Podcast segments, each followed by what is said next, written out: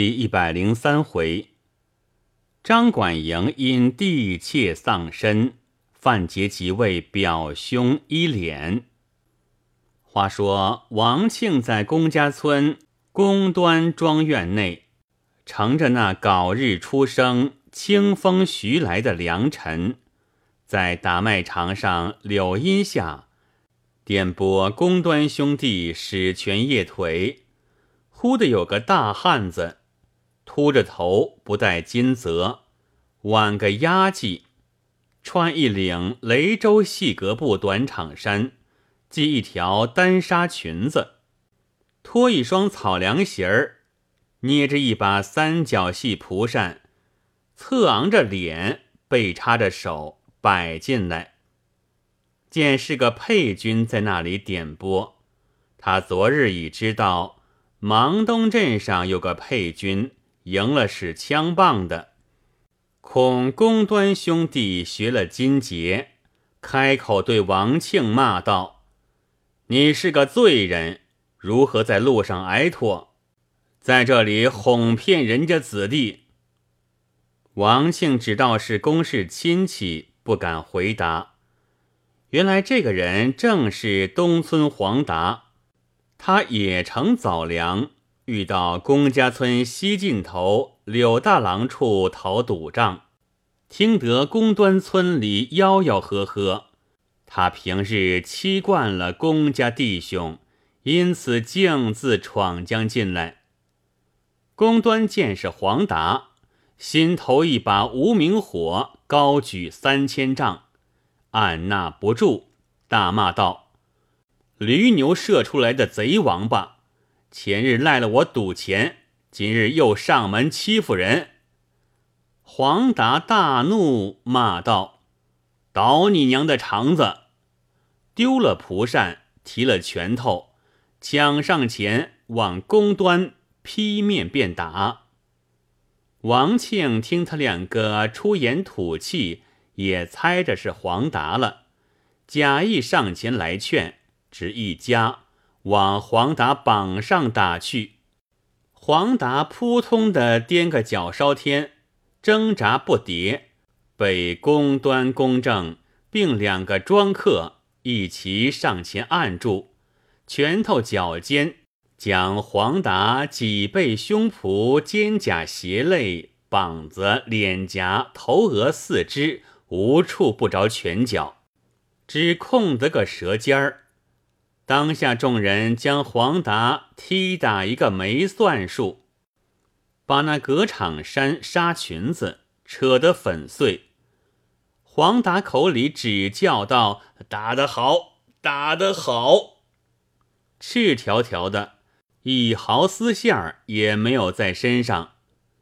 当有防送工人孙林、贺吉再三来劝，公端等方才住手。黄达被他们打坏了，只在地上喘气，哪里挣扎得起？公端叫三四个庄客把黄达扛到东村半路上草地里撇下，赤日中晒了半日。黄达那边的邻舍庄稼出来云草，遇见了，扶他到家卧床将息。央人写了状词，去新安县投递报孤，不在话下。却说公端等闹了一个早起，叫庄客搬出酒食，请王庆等吃早膳。王庆道：“那厮日后必来报仇私闹。”公端道：“这贼王八穷出鸟来，家里只有一个老婆，左邻右舍。”只爱他的履历，今日见那贼王八打坏了，必不肯替他出力气。若是死了，拼个庄客偿他的命，便吃官司也说不得；若是不死，只是个互相厮打的官司。今日全赖师傅报了仇，师傅且喝杯酒，放心在此，一发把枪棒教导了于弟兄，必当补报。公端取出两锭银，各重五两，送与两个工人，求他再宽几日。孙林鹤即得了钱，只得应允。自此一连住了十余日，把枪棒金节尽传与公端、公正。因工人催促起身，又听得黄达央人到县里告准，公端取出五十两白银送与王庆，到陕州使用。起个半夜，收拾行囊包裹，天未明时离了本庄。公端叫兄弟带了若干银两，又来护送。余路无话。不则一日来到陕州，孙林贺吉带了王庆到州衙，当厅投下了开封府文牒。周隐看脸明白，收了王庆，押了回文，与两个工人回去不在话下。周隐随即把王庆贴发本处牢城营来。工人讨收管回话，又不必说。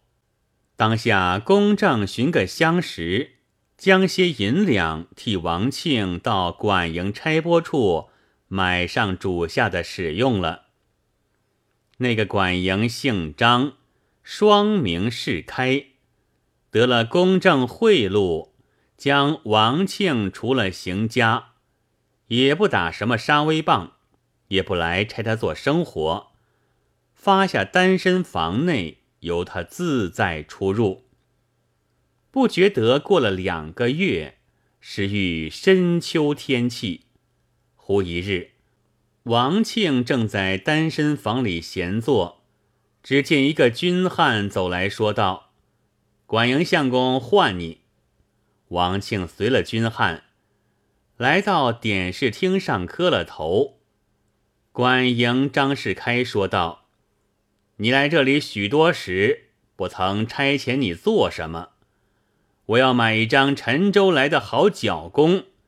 那陈州是东京管辖，你是东京人，必知价值真假。”说罢，便向袖中摸出一个纸包，亲手递与王庆道：“纹银二两，你去买了来回话。”王庆道：“小的理会的。”接了银子，来到单身房里，拆开纸包，看那银子果是血都，将等子称时，反重三四分。王庆出了本营，到府北街市上弓箭铺中，只用得一两七钱银子，买了一张真陈州角弓。将回来，张管营已不在厅上了。王庆将弓交与内宅亲随伴当送进去，喜得落了他三钱银子。明日张世开又唤王庆到电视厅上说道：“你却干的事来。昨日买的脚弓甚好。”王庆道：“相公需叫把火来放在弓箱里。”不住的背方好。张世开道：“这个小的。”从此，张世开日日差王庆买办实用供应，却是不比前日发出现银来。给了一本账簿，叫王庆将日主买的都登记在簿上。那行铺人家哪个肯赊半文？王庆只得取出几财买了，送进衙门内去。张世开嫌好道歉，非打即骂，及至过了十日，将不成地，秉之驾银，哪里有毫呼发出来？如是月余，被张管营或五磅，或十磅，或二十，或三十。前前后后总计打了三百余磅，将两腿都打烂了，把公端送的五十两银子赔费的庆尽。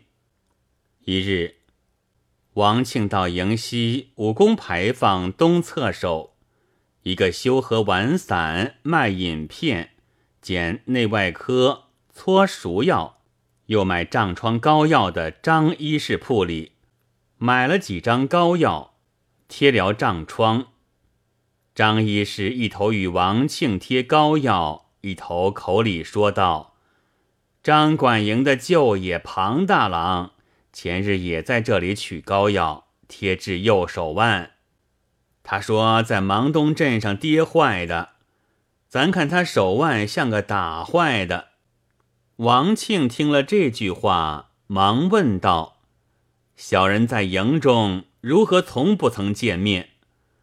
张医士道：“他是张管营小夫人的同胞兄弟，单会个圆字儿。那庞夫人是张管营最得意的。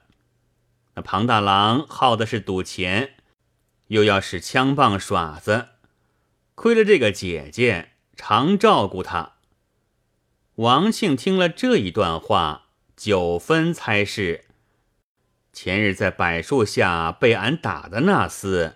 一定是庞元了，怪道张世开寻罪过百不晚。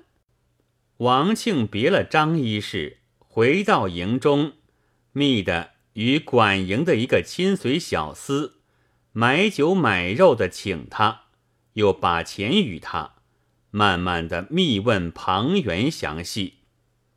那小厮的说话与前面张医师一般，更有两句背戏的话。说道：“那庞元前日在芒东镇上被你打坏了，常在管营相公面前恨你。你的毒棒只恐误事不能免嘞。正是好胜夸强是祸胎，谦和守分自无灾。只因一棒成仇戏，如今佳丽奉还来。当下。”王庆问了小厮背戏，回到单身房里，叹口气道：“不怕官，只怕管。前日偶尔失口，说了那厮，赢了他棒，却不知道是管营心上人的兄弟。他若摆不得我要紧，只所逃走他处，再做道理，便悄悄的到街坊。”买了一把解手尖刀，藏在身边，以防不测。如此又过了十数日，幸得管营不来呼唤，棒疮也觉好了些。忽一日，张管营又叫他买两匹缎子，王庆有事在心，不敢怠惰，急急的到铺中买了回营。张管营正坐在点视厅上，王庆上前回话。张世开嫌那缎子颜色不好，劲头又短，花样又是旧的，当下把王庆大骂道：“大胆的奴才，你是个囚徒，本该差你挑水搬石，或锁禁在大链子上。今日差遣你奔走，是十分抬举你。”你这贼骨头，却是不知好歹！骂得王庆顿口无言，插主也似磕头求方便。张氏开喝道：“权且记着一顿棒，速将断皮换上好的来，限你今晚回话。若稍迟延，你须仔细着那条贼性命。”王庆只得脱出身上衣服。向借库中点了两贯钱，天钱买换上好的缎子，抱回营来。跋涉久了，已是上灯后了。只见营门闭着。当值军汉说：“黑夜里，谁肯担着干系放你进去？”王庆分说道：“蒙管营相公遣差的。”那当值军汉哪里肯听？王庆身边尚有剩下的钱送与当值的，方才放他进去，却是又被他缠了一回，捧了两匹缎子来到内宅门外，那守内宅门的说道：“管营相公和大奶奶私闹，在后面小奶奶房里去了。大奶奶却是厉害的紧，谁敢与你传话，惹事招非？”王庆思想道，他现着今晚回话，如何又嫩般阻拒我？却不是故意要害我。明日那顿恶棒怎拖得过？这条性命一定送在那贼王八手里。俺被他打了三百余棒，报答那一棒的仇恨也够了。